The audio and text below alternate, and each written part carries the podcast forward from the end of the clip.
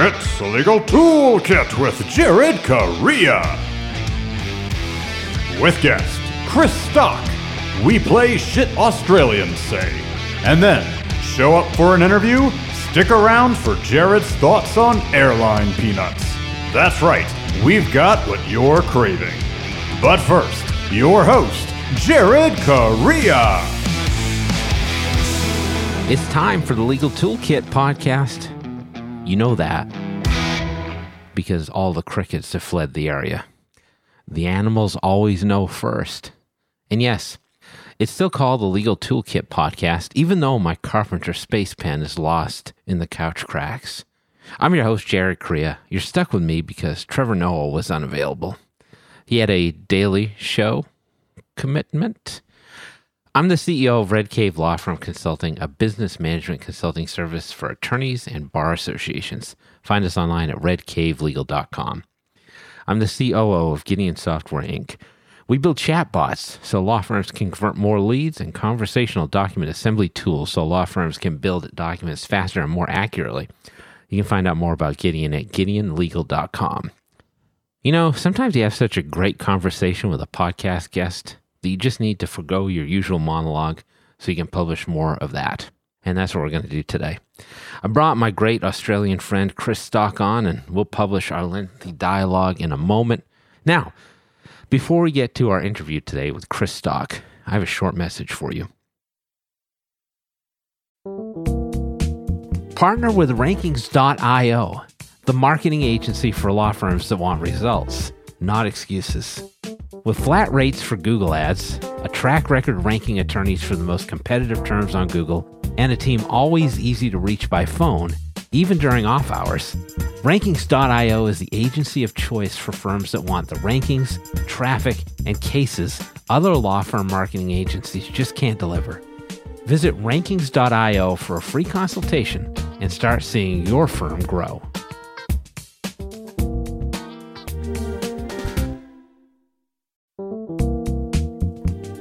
Contract automation isn't a trend, it's a strategic imperative. Though big players in the e-sign world will make you believe implementing it will cost you big bucks and more than a few headaches, it doesn't have to be that way. DocuBee is an easy to onboard, full suite of products that includes e-signature, brilliant workflow capabilities, and AI contract automation at nearly half the price of those out-of-touch behemoths. The one thing DocuBee doesn't automate? Their customer service. Visit get.docubee.com slash contracts to set up a call with a real live person. DocuBee will be with you every step of the way.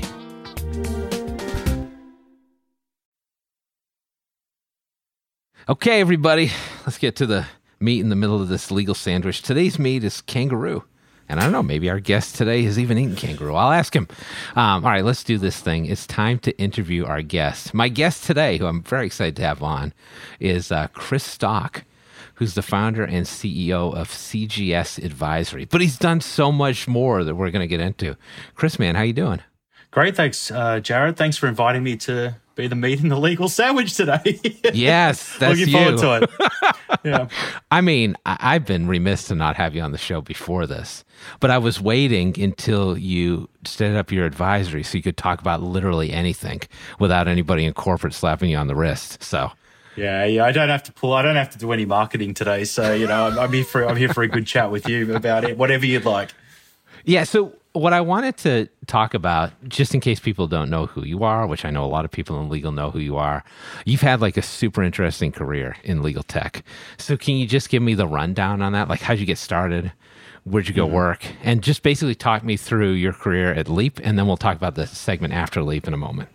Yeah, Jared, I've, I've been very fortunate in life um, in that my career has taken me to a lot of places, and I was able to work for a company like Leap uh, that was growing and So, joined for, so the for right folks time. who don't know, Leap legal software company has a lot of different products based out of Australia. You can add anything to that if you want, but go ahead. Yeah, yeah. So I'll probably just take you right back to when I was a child, right? And when I was a child, Oh, let's do it. Great. My dream, my dream from the time I was a child was to live in New York City, right? And Huh.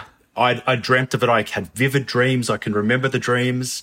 So, you know, that's why I say I was very fortunate to end up where I am today via the way of a, a great employer. But, you know, I started my career in legal when I was 18.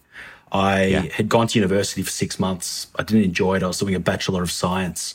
And I thought, well, I want to do legal, but am I ready to commit to four years only to find out I don't like it in the end? So I went and started working at a law firm as a junior.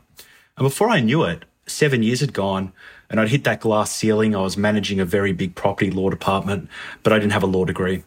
And it was time to decide what I wanted to do. So I'd had enough and I loved the tech side of the law firms. And because at the time I was the youngest guy in the firm, mm-hmm. by nature of that, I was the tech guy. So I was Right, being right. responsible for implementing software and fixing computers and all that sort of stuff. So I Googled legal software jobs and I quit my job at 10. I had an interview at 12 and I was hired by Leap at 5. And, you know, I, I joined as a training and implementation consultant. And I Right. did that for about two and a half years. And at which point I went into management and I managed that department for the state of Victoria, which is where I lived. And then I was moved to Sydney. And when I was in Sydney, I ran a number of different roles. I ran the training and implementation department. Uh, I ran that Australia wide. And I also then moved across to become the first product manager of Leap's first cloud product. And I ran partnerships and things at the same time. And then I was very fortunate that Leap decided to expand into the UK. So I moved to the UK in 2014. A little closer to New York, right? Just a little, little. close, got a, a little bit closer to New York, and you know I was there for seven months, and my my boss at the time, Richard Hugo Hammond, uh, the executive chairman of Leap, took me out for breakfast and said, "Hey, we've got an opportunity," and I I'm going to make it a bit shorter. The story I could I could tell this story for an hour, but you know he took me downstairs and said, "You know, do you?" What would you say if I asked you to move to America? We've got a, an opportunity over there. And I said, look, if you can allow me to live in New York, I'll do whatever you want. And he said, okay, well, how about you move there tomorrow? And I said, I'm there. So, you know, I couldn't get a flight the next day, but two days later, I was on a flight to New York and I founded Leap in the United States. Yeah. And then I moved from there to uh, manage as the CEO a, a joint venture company uh, called PC Law Time Matters. That was a, a joint venture between Leap and LexisNexis. And most recently, I was the chairman of a Leap company called Leap Wealth, which focused on estate planning and elder law. Right. And now I'm taking a bit of a break so that I can give back to society a little bit. Okay, so you took a little bit of a break after you left Leap, and you've got this consulting thing going on. You're working with a nonprofit. So, can you get people up to speed on what you're doing now? Because I think you're doing some really cool stuff. Yeah, there's a, there's a few things that I'm doing at the moment. Being out and having a bit of a break is I'm pretty recharged and Yeah. I'm able to look into areas that I couldn't previously do because I was so focused in the world that I was in. But I've been working with a uh, not for profit called a Second U Foundation uh, for a little while. Um, when I first arrived in the US, I was introduced to the world of reentry and it's very different to anywhere else in the world. And you know, it's really a, a very important social topic. You know, Yeah. we have a lot of problems in the criminal justice system here, mass mm-hmm. incarceration of minorities in particular, and you know, it's something that became pretty dear to my heart because when I first arrived here, I was introduced to a not-for-profit called New Jersey Reentry Corporation, mm-hmm. and we gave them Leap so that they could reinstate driver's licenses for people coming back from prison. Yeah, that's cool. Yeah, and that's now run by the former governor of New Jersey, Governor McGreevy, and yeah, he does a great job over at that uh, that not for profit. And we recently met with him, and you know they just really changed the community. But what happened is I was doing that, and then I was at my local gym, and I saw a guy there that was being followed around by cameras, and he had a second U across his t-shirt. I'm like, what is a second U? Why are these guys being followed by cameras? so I had a look, and you know, I googled them there and then, and, and saw what they were doing. And what they do is they help people re-enter society through wellness and really that's personal training and they're pretty selective in the people that they bring into the program and i should I say Yeah. they because back then it was they and i went and introduced myself Yeah. to, to hector and i introduced him to a contact at uh, who was from njrc who had moved on to uh, working really in politics. Uh, John Koufos is his name. He was very heavily involved in the Safe Streets Second Chances Act to the point Yeah. where he was standing in the White House next to Donald Trump, Kim Kardashian, and Jared Kushner when Donald Trump signed the act. So I Oh, wow. introduced him to, to John, and John got him his very first government grant. Well, not government grant, private grant through Koch Industries, who was heavily involved at the time. So I became friends with Hector over time and really understood his mission, which was what they do is they don't just help someone move back into society. And I'm going to move to Yeah. we now. Yes, Hector right. asked me to become the chairperson of the foundation earlier last year, and, and that was the thing that I actually did when I when I left Leap. Oh, that's and fantastic. what Yeah. what we do is we break a cycle in a community, and some people can be a little bit uncomfortable with providing great opportunities to someone re-entering society. But Yeah, yeah. the reality is this: you know, people have paid their time for their crime that they committed. And if we weren't a society that it believed in second chances, then everybody should just get a life sentence. And people shouldn't Yeah. serve a life sentence Yeah. once they leave prison because they have to tick a box that says, I committed a felony. Mm. The way I explain it to people is if you think about a family in a, you know, let's say somewhere in Brooklyn, let's say uh, in Brownsville, and we've got we've Yeah. got a father of some kids out in Brownsville. His parents were addicted to drugs. He saw them go in and out of prison. You know, there's literature that says children of justice involved parents are six times more likely to become uh, justice involved themselves. Yeah, that makes sense. So, you know, those children are watching that happen and then they start doing the same thing. And what happens is they're very low on the income spectrum. Most of them don't have, have never had jobs. When they get out Yeah. of prison, they can't get jobs or they can't get jobs that actually sustain any type of income or any type of lifestyle. So mm-hmm. they don't have a livable wage and they go back into prison. In Yeah. New York City, you know, you can get personal trainers straight off training at $80,000, $100,000, $130,000 salaries. So what we do is we get people who are coming back into society and we train them up and they're suddenly on a livable income and we actually get them to the point where they can purchase their own property. So we, when Oh, they get out, amazing. we get them to get a secured credit card mm-hmm. and we teach them to manage that. And then after two years, we've got a mortgage broker who, after being two years of gainful employment, they can actually apply for a loan. And what that actually does start breaking that cycle because that father, who in the past would have highly likely reoffended because they couldn't Right. get a proper job, is now earning real money. Their children have a role model. Their children inherit wealth for the first time ever right. in that family. And then that flows on through generation into generation into generation. And that is really what gravitated me to Hector and his mission mm-hmm. because it's not a one person fix. This is a generational fix that we can affect by providing a proper level of employment for somebody who's never been given that opportunity in the past. And in fact, were destined to end up nothing because society made it that way. So, you know, I've got a lot of passion around that. And, you know, what Hector's been able to do and what he's been able to build, he's got an under a 2% recidivism rate. Oh, that's amazing. Uh, wow. Yeah, he's got, I think he's got, we're up to, we are up to about 400 people have been through the program now. So they're trained Hmm. up, certified personal trainers. A lot of them are entrepreneurs running their own business. Yeah, We've yeah. recently had the big corporate gyms out there signing up our graduates. So it's all really, really exciting. And yeah, That's we're looking at how we can expand that into a much bigger program down the track. I thought you were going to say that the person being followed by all the cameras was a, rock or somebody famous. Well, The Rock does train at that gym, but he, he's never followed by cameras. His people make sure he's not. yeah, that, that makes Gets, gets followed by me, and they make sure that he that he's not too. But you know, That is, I think that's fantastic. Can you tell me a little bit about the consulting company you just launched as well? Because you got that going on too, and then that'll feed into my next question.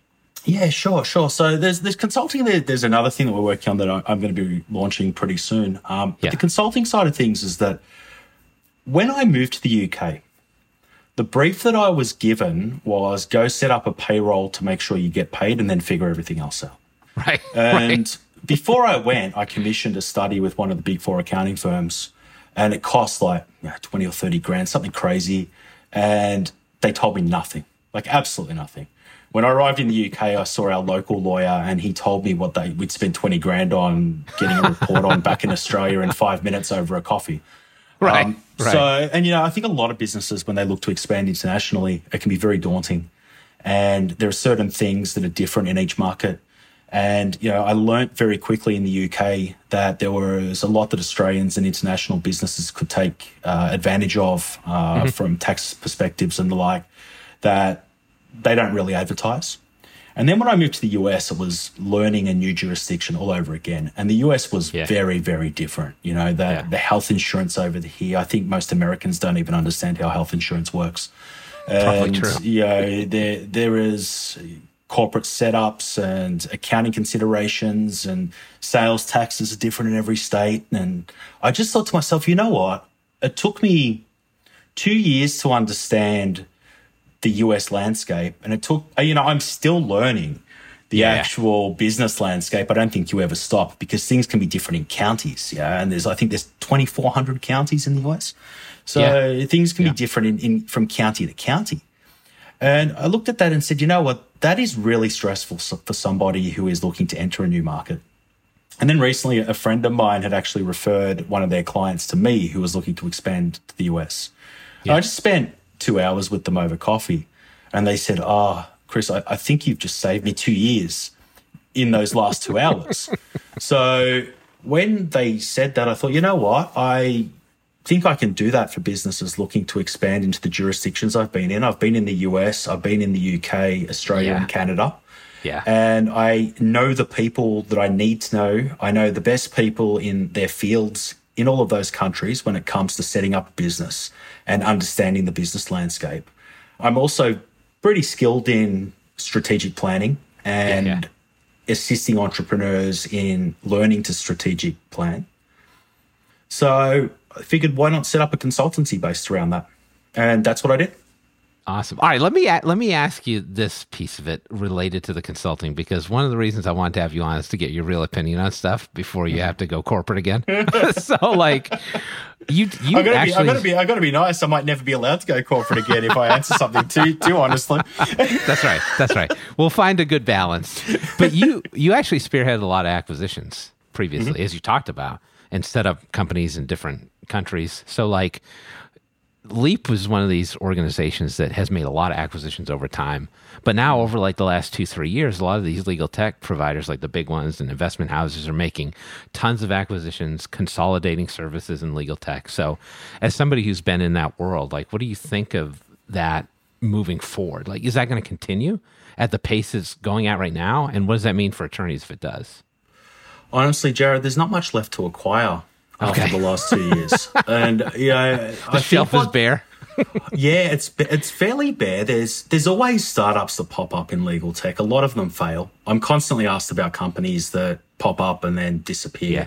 So I've really always made it my business to know about providers that actually have customer bases.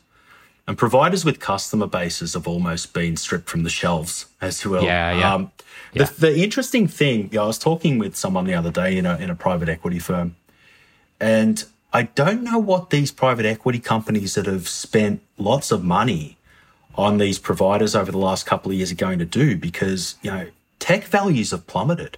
Yeah, so a lot of these acquisitions have taken place at absolute premiums, like huge premiums. And if you just go and look at Bob Ambrogi's website, you can go and look at the premiums because somehow he finds out about the kind of confidential information that other others don't know about. He's like deep throat over there. But yeah, that's kind of where I get my information from that I'm that I'm allowed to talk about because that's public, Right. right? So if anything Right. I say is coming from Bob Ambrogi, not what someone's told me on the side.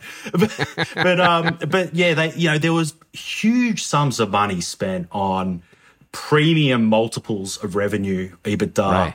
during the pandemic phase. And then what we've now had is over the last, you know, 12 months, we've had the NASDAQs really plummeted. You've had companies like Salesforce have bottomed out. And that's really going to impact the valuations of a lot of these acquisitions that were done of the you know, legal software providers over the last couple of years. So I think that we're probably going to see a little bit, I would say a slowdown in that space because there's not much left. And what has been Yeah. done, you know, there's a couple of different types of acquisitions and really private equity acquisitions are the ones where you know, honestly, I used to get excited when that happened because I always felt the private equity really wanted to milk businesses for uh, value. They weren't really great at growth and didn't quite understand what it would take to affect growth in the legal technology space. And with the multiples they've spent, I don't know how they're going to get a return. Hmm. And it sounds like for acquisitions to come at a fast and furious pace again, that means some of these existing startup companies are really going to have to take off, right? Yeah, the startup companies taking off or private equity firms wanting to fire sale stuff that they've realized Right. that they're not going to be able to get a return on. And I, I don't see that. I don't see that really happening.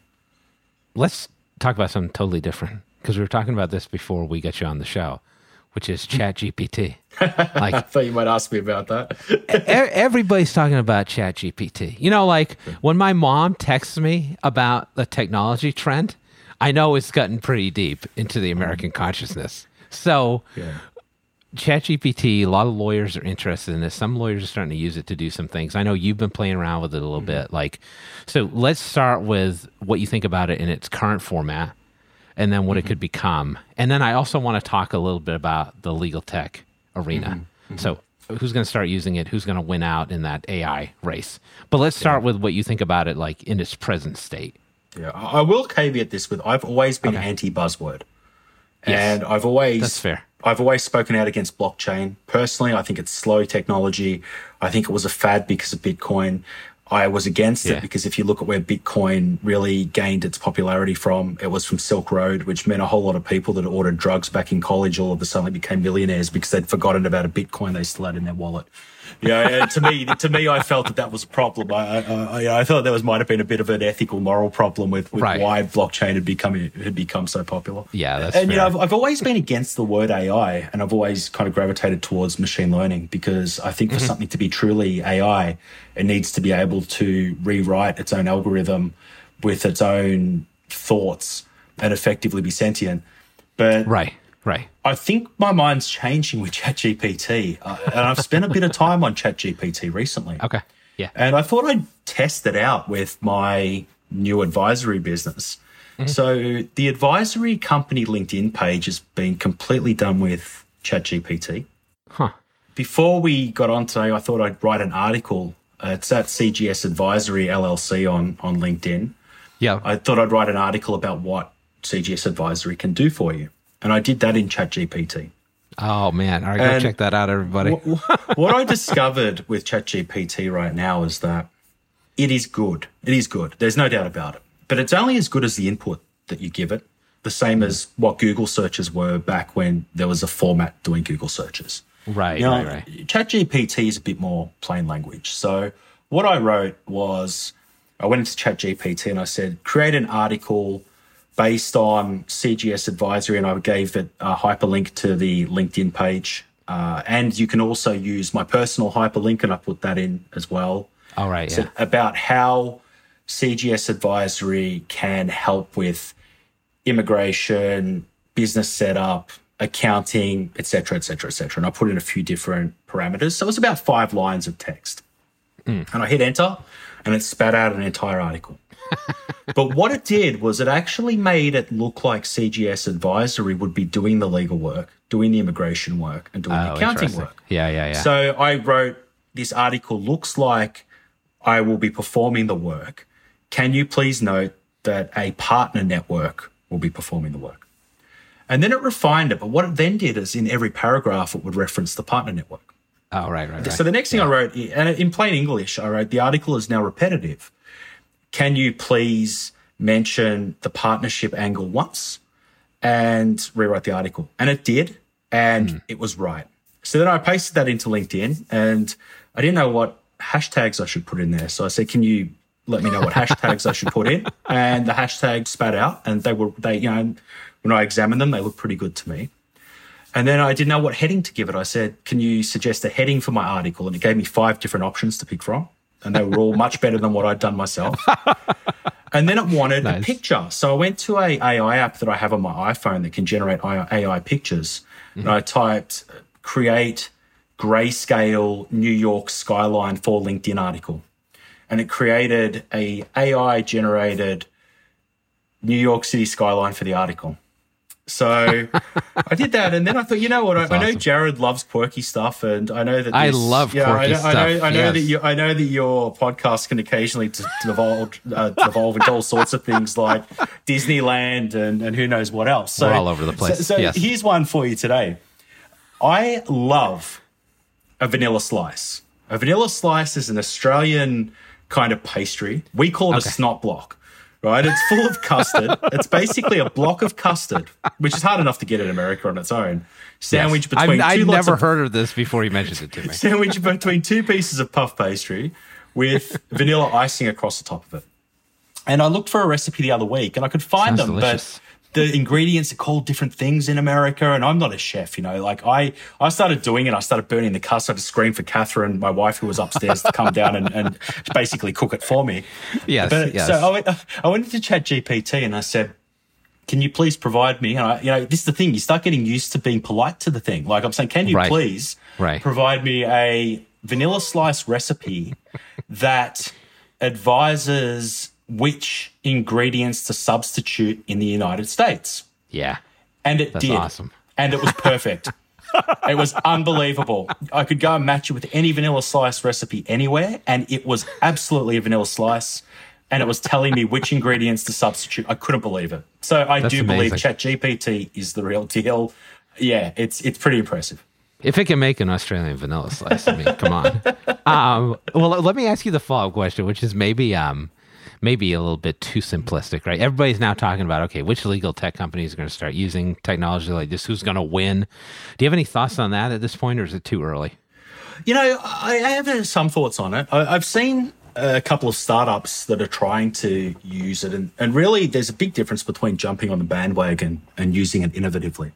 Yeah, And I think the winner, the ultimate winner, is going to be the legal tech company that allows a lawyer to put in a simple human request and have a proper legal output. At the moment, hmm. what I've seen is there's a lot of setup required with the integrations that they're using with ChatGPT and those sorts of things.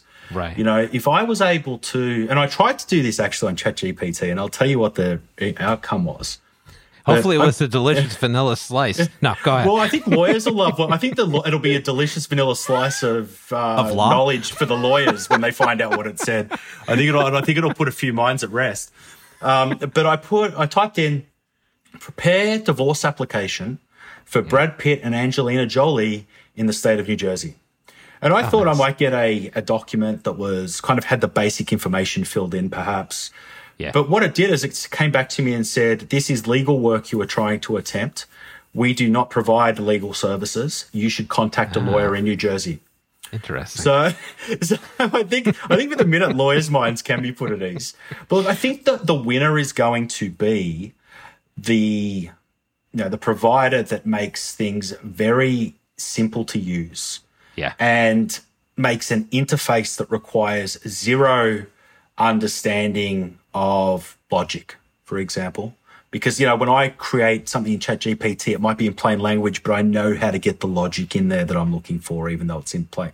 It's going to become Right. its own language over the years because I've been involved with software for so long. yeah, yeah, yeah. So, so I, I do think that'll be the ultimate winner. I would say that I don't believe that people need to be worried for their jobs. You know, if you go and look at that article that I put up purely because I wanted to see what it was like before you and I spoke, Yeah, yeah. I can go through that and refine it. And I have my own tone. And I think if the AI is able to take on your own tonality, it doesn't make you obsolete anyway, because you, it's, it still needs to, you know, the genesis is still your brain, even though it's Yeah, spitting, and, and it's just making your job much easier. I was talking to someone yesterday in Australia who's a startup, and she's finding it really, really hard to generate a customer base, and she doesn't understand how to create content. Yeah. And I said to her, you know, you don't, you got a chicken and egg situation here. You know, you need to create the content to get the clients, but if you're not getting the clients, you can't afford to create the content. Mm-hmm. So I suggested she look at ChatGPT, and the example I used for her was just a basic why it's not a good idea to do your own taxes. So I went into ChatGPT and said, Yeah. Write an article about why it's not a good idea to do your own taxes. And it gave me a brilliant article that if someone went and applied their own tone to it, could certainly really fast track content for these small business operators that don't have the money to employ people to do that content. Yeah. And that Yeah. sort of methodology can be applied across everything. I don't think it's going to take jobs. I think it's going to, it's really going to evolve current jobs. Okay, I got one more wild question for you out of left field. Alternative business structures in the U.S. Mm-hmm. Um, you've worked in the UK, you've worked in Australia where that type of thing is allowed. Do you think that's coming to the US outside of Arizona and Utah? And how does that happen and how quickly? So you're talking about the alternative business structures as far as having uh, non-lawyer ownership. Non-lawyer ownership, non-legal Yeah. services, yeah. Yeah, yeah. So from a- I think from a non non-lawyer ownership perspective, look, I'm not a lawyer, Yes. and I think personally, I think I could probably help inside a law firm. I would agree. I think you that's fair to I, say. I over the years probably would have taken equity in a few friends' law firms and all those sorts of things had I been able to. And Yeah. uh, you know, I, I can't do that. Now it all depends on who you ask. Like if you ask a lawyer or a bar association, a lot of the time they're against it. Yeah. But I do think that lawyers are really limiting their ability to create really strong businesses by drawing on external knowledge in the business realm. Now, some lawyers are good at business, you know, and, that's great, but not everyone is, and a lot Yeah. of them are not. And you and Yes, I have, have spoken to a lot of people who are not. and if they were able to bring have. in an external CEO who had experience in, you know, sales, in marketing, in lead generation, in finance, in reporting, and understanding those reports, all the stuff you and I talk to firms about all the time Yeah, yeah, yeah. and be able to give them you know equity in the business because that's what people at that level are looking Yeah, for. they want the They're looking upside, for yeah. equity. Um, they're not looking for a cash flow generator at that point. Mm-hmm. So I think that it is limiting to competition in law firms. I think Yeah. it really narrows the ability for those smaller firms to grow and compete because it bars them from getting access to the best people. I think it's going to happen eventually. But I think that it seems to just people that I speak to, it seems in New Jersey, it seems very unlikely for a long time. In New York, it seems very unlikely for a long time. Yeah, Utah and Arizona, uh, you know, I've read a little bit about what they're doing, and hopefully that does work and starts to allow that to propagate to the other states. Um, I think the ABA have got an opinion on it, but what I've found is it's largely what each individual state feels is what works Yes. rather than what the ABA edict is. That's kind of what I've realised over you know the last eight years of being here. yes, yes, yes, that is Yeah, true. yeah, I, I'm trying to be polite and and not say the ABA doesn't matter as much as the state bar associations, but that does seem to be you know the case for, in my I'll, I'll say it for you because that's true. Chris, this was awesome. You were great. I'm glad you made it to New York City. I'm glad you made it to the podcast. Can you hang around for one last segment? Of course, I can. Thanks, Joe. All right, so we'll, we'll take one final sponsor break so you can hear more about what our sponsors can do for your live practice. Then stay tuned. That's right, it's the rump roast. It's even more supple than the roast beast. Simplify. With Cosmolex, the only fully integrated practice management solution. Everything you need, accessible anywhere. Trust and general accounting is built in, so you don't need QuickBooks. Cosmolex's Money Finder reminds you to bill for work you put into client matters so you don't leak money. That's messy. Lower cost, better business, and less frustration. Yes, please. It's all built in with Cosmolex. Free trial and take 20% off your first year at cosmolex.com.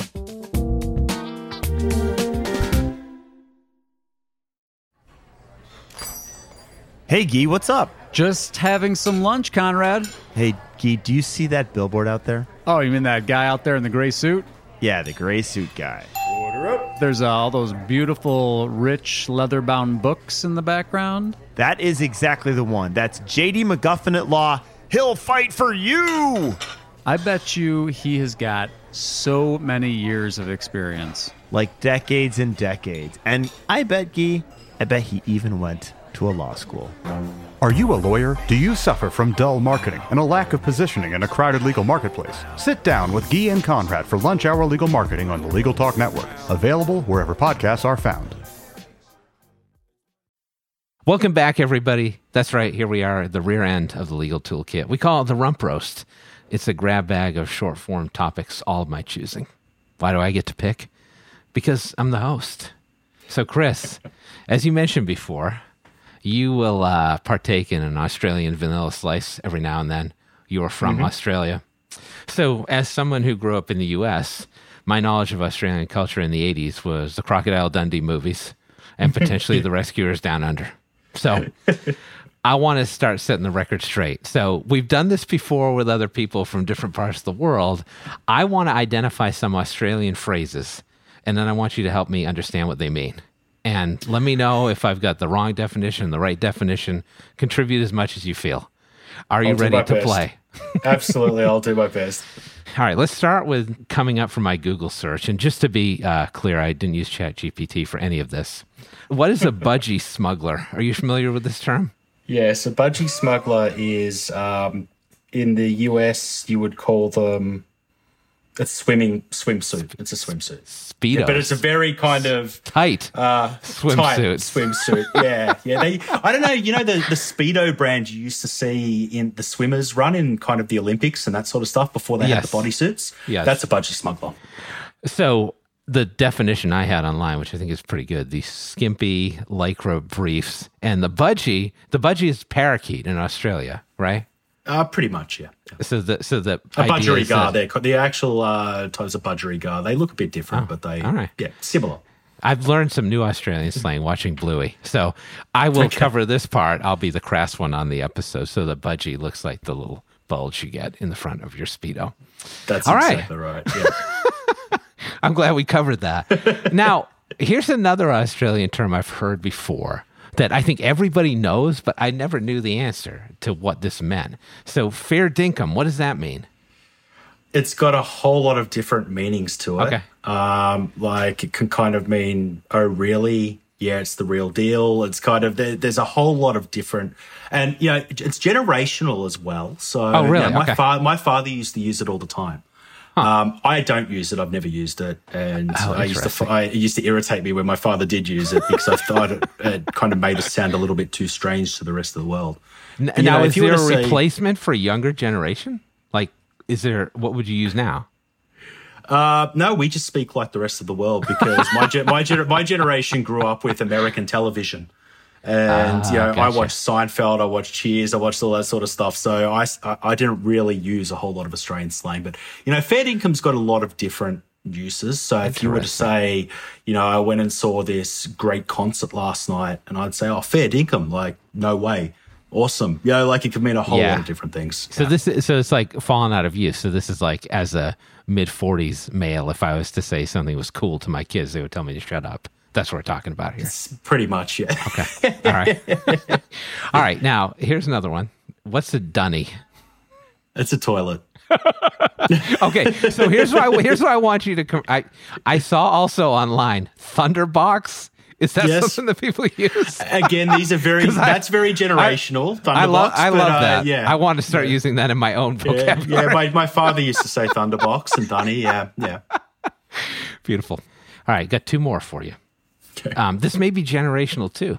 I may need to upgrade my Google search capabilities. Do the Harold Holt. Is that a thing? The Harold Holt. The Yeah, Harold Holt was a one? prime minister that went missing when he went swimming. Right. Right. Um, but I actually don't know it. No. So that I guess that means you leave a party without telling someone goodbye, which is pretty. That's hardcore. Guy, guy, guy drowned off the coast of Australia. it, it is very Australian, and we were very non-PC for a long time. Um, I've heard other, Which, I- which I really enjoy, honestly. I've heard other things like do the smoke ball, like people throw a fake smoke ball in front of them and kind of Oh, back really? away and just leave the party. But Okay. yeah, I've uh, yeah, no, I've never heard it called the do the Harold Holt before. Ha- have I've you ever heard it- ninjaing? Yeah, Have you ever heard the term Irish goodbye? Because that's what we say in Boston. yeah, it's the same Yes. the same thing. When you just probably, leave I think these days it's probably just as non-PC. That's probably true. All right, I got one more for you, which is a new one to me. Fuck me dead. What does that mean? It's like an expression of surprise or exasperation. Surprise or exasperation. Okay. Uh, my father used to say it all the time. All the time. Like, Your dad yeah, sounds I- like he was awesome. If I hadn't, if I hadn't cleaned my bedroom, it'd be fuck me dead, Chris. I thought I told you to do that yesterday. Yeah, so yeah, it is, and, and it, that's not so generational. You still hear people say it. All right. today. Good. Good. I mean, this was like this was really enlightening to me. Although I feel like I should have refined some stuff and looked at generational Australian phrases. I mean, if you really got into it, a lot of it you probably actually couldn't put on this podcast. You'd have to change it from a PG rating. You know, we, we got our two Ah, F bombs out. We- probably we may R already We can have. go all the way. yeah, I think we're explicit across the board at this point. well, thank you for having some fun with us. I appreciate it. My pleasure. This is really awesome, and I, yeah, I think we'll have to have a part two when you when uh, we'll talk about your new venture and maybe some more refined Australian phraseology. I'd absolutely love it, Jared. Thank you so much for having me on. I've been looking forward to this for a long time. I know we've had a lot of informal chats yes. uh, over the years, but it's it's certainly great to get on your podcast. I think it's a great podcast. I've, oh, thank you. Know, you. Been a long time listener, as you know. We were almost a sponsor for a while there. Yes. Um, yes. And, you know, hopefully might be again at some point in the future. That'd be great. Um, and keep up the great work. Love listening to it. Thank you, sir. I appreciate that. All right, everybody. That's Chris Stock. We'll talk soon. Thank you. If you want to find out more about Chris Stock and CGS Advisory, visit cgsadvisory.us. That's C G S advisory.us. cgsadvisory.us. Now, for those of you listening intently and nowhere else, Tasmania, Australia, I've got a great Spotify playlist for you. It's Australia's greatest hits. Fuck yeah. Now, I've run out of time to continue podcasting because I have a Vegemite sandwich I've got to eat, but maybe next time I can talk more about my thoughts on airline peanuts. They're bulky, but I consider them a carry on. This is Jared Correa reminding you that that Swedish pump is not mine, baby. I swear.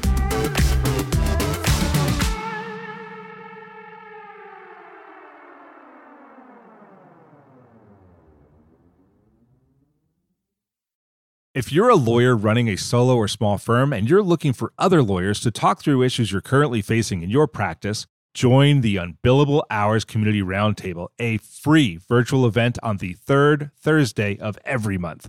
Lawyers from all over the country come together and meet with me, lawyer and law firm management consultant Christopher T. Anderson, to discuss best practices on topics such as marketing, client acquisition, hiring and firing, and time management. The conversation is free to join, but requires a simple reservation.